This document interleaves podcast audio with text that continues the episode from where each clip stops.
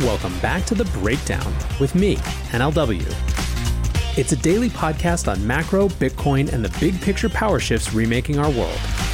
The Breakdown is sponsored by Crypto.com, Nexo.io, and Allnodes, and produced and distributed by Coindesk.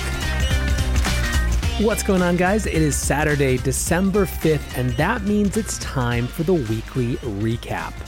So, Bitcoin years plus 2020 years combined means that it feels like about 100 years since Bitcoin punched above all time highs at the beginning of the week. Then again, this could also be because the real psychological barrier is 20,000, no matter what the technical number is. It could also be because, frankly, after waiting for three years, a whole lot of folks out there want to see more than just a touch up to previous highs. They want to see a smash to a whole new dimension. Whatever the case, however, one thing that is clear is that there has been a consolidating narrative around this rally. And that narrative is that this time isn't being driven by wonky retail speculators. Instead, the new market participants are US institutions. And the narrative for those institutions, the raison d'etre for them to be involved, focuses on limited supply in the face of unlimited printing. To get a sense of just how clear this is, Reuters yesterday published a piece called How American Investors Are Gobbling Up Booming Bitcoin. Bitcoin has grabbed headlines this week with its dizzying ascent to an all time high. Yet, under the radar, a trend has been playing out that could change the face of the cryptocurrency market a massive flow of coin to North America from East Asia. It is North American investors who have been the bigger winners in the 165% rally this year.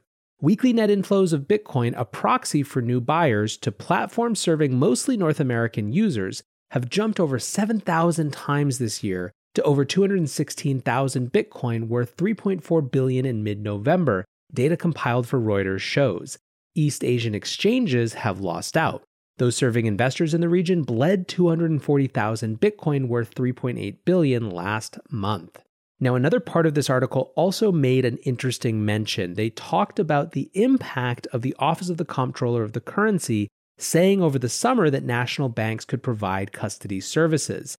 This is something that I've seen mentioned numerous times, although always below the radar. We've also heard it directly on this show from people like Robbie Gutmann at NYDIG, who said that this made a major impact in allowing US investors to get comfortable finally taking the plunge. Now, another piece of data validating this notion that US institutions have been the driver comes from Coinmetrics, who published a remarkable graphic showing Bitcoin price movement in November. With huge concentration, price rises occurred during US business hours and stayed flat outside of them. This episode is brought to you by Crypto.com the crypto super app that lets you buy, earn, and spend crypto all in one place and earn up to 8.5% per year on your Bitcoin. Download the Crypto.com app now to see the interest rates you could be earning on BTC and more than 20 other coins. Once in the app, you can apply for the Crypto.com metal card, which pays you up to 8% cash back instantly on all purchases. Reserve yours in the Crypto.com app today. Many investors want to be a part of the next bull run Others seek to build their dream home, finally launch that startup, or fund their education. Try Nexo's instant crypto credit lines and borrow against any major cryptocurrency with no minimum or maximum withdrawal amounts, no fees whatsoever, no credit checks, and flexible repayment. Not to mention the APR starts at just 5.9%. Stay on top of your investment game with Nexo.io. And remember, it's your crypto, your credit, your choice. Get started at Nexo.io. Hey guys, this week we've got a special product launch sponsor. Looking for the best way to stake Ethereum 2.0 safely and affordably? Go to allnodes.com, the number one enterprise grade hosting and staking platform. Type in promo code CoinDesk3 and enjoy three months of free hosting for your validator nodes. The platform is easy to use, comes with instant node monitoring, and multi level protection for your validator keys. Five minutes is all it takes to get started staking on allnodes.com, the platform preferred by people who make a difference. So visit allnodes.com and use the promo code CoinDesk3 to get started for free today. Let's go back to November because this is a month that we're going to be talking about for some time.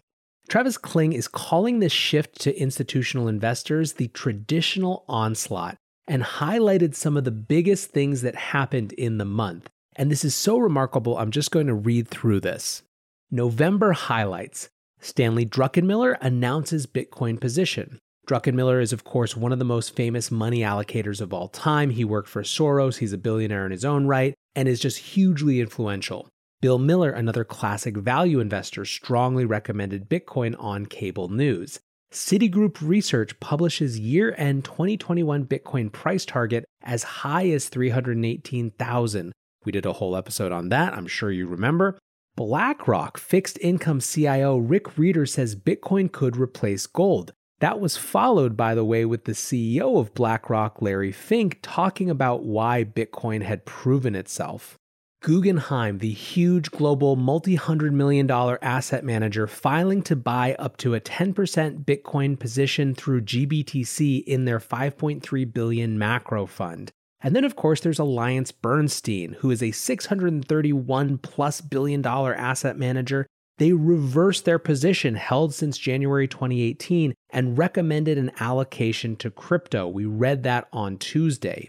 Skybridge, the fund of Anthony Scaramucci, files an SEC amendment to invest in Bitcoin with their $3.6 billion fund. Keep in mind, we're still in November here, folks. Ray Dalio on Twitter, after saying that he still wasn't really into Bitcoin, admitted that he might be missing something. Those are his words. Niall Ferguson writes a Bloomberg opinion piece called Bitcoin is Winning the COVID 19 Monetary Revolution. By the way, preview spoiler alert, that's coming to you tomorrow on Long Read Sunday. And then there's the other things that aren't just strictly speaking institutional investors, but are still huge. Square reported Q3 Bitcoin revenue and gross profit up 11x and 15x year over year. Wyoming elects easily the most pro Bitcoin advocate in the Senate, Cynthia Lummis. She has held since something like $300 per Bitcoin. She has a clear vision of why sound money is important. Huge, right? there's so much that happened just over the last month, and it's not just an influx of Robinhood traders or a repositioning of people in the space. There is something big and fundamental and different happening here. And just to cap it off, Bloomberg just came out with a new report, their Bloomberg Crypto Outlook. It's called Bitcoin Joining the 60 40 Mix, and their highlights are huge. 10,000 is 2021 Bitcoin base for more of the same towards 50,000. Bitcoin and crypto asset demand momentum favorable nearing 2021. Bitcoin gaining key 2021 edge, volatility at new lows versus NASDAQ. Gold and Bitcoin fundamentally technically sound bull markets. Bitcoin sellers, no thanks, with hodlers as entrenched as 2010. So the big one obviously that people are talking about is that price prediction towards 50,000, but as you can see, it's driven by this huge combination of factors together. The point of this, I think, is that regardless of what you're seeing with that number, we are flirting so hard, we're clinging to 19,000, looking up at 20,000. Now, some like Raoul Pal, have said that we may be looking at a technical correction coming right down the pipe, but either way, I think that it's impossible to see where we are as anything other than hugely bullish with new fundamental underlying strength with a different category of investor driving things. On the one hand, this group of investors might be more fickle. You're never going to get hodlers to part with their money, where these are institutions that at certain times, if certain things happened, if we saw another deep market turnaround, if we saw another liquidity crunch, they might have to liquidate their positions in a very systematic and aggressive way. The flip side is they're playing at such a larger scale that in the short term, they're likely to dampen volatility, I think, because they're just not going to stress as much about the difference between 19 and 18K as the retail guys out there playing with leverage. Whatever the case, it's been a crazy month and a crazy first week in December. I can't even wait to see what the rest of this month holds. I appreciate you hanging out and listening to the show along the way. And until tomorrow, guys, be safe and take care of each other. Peace.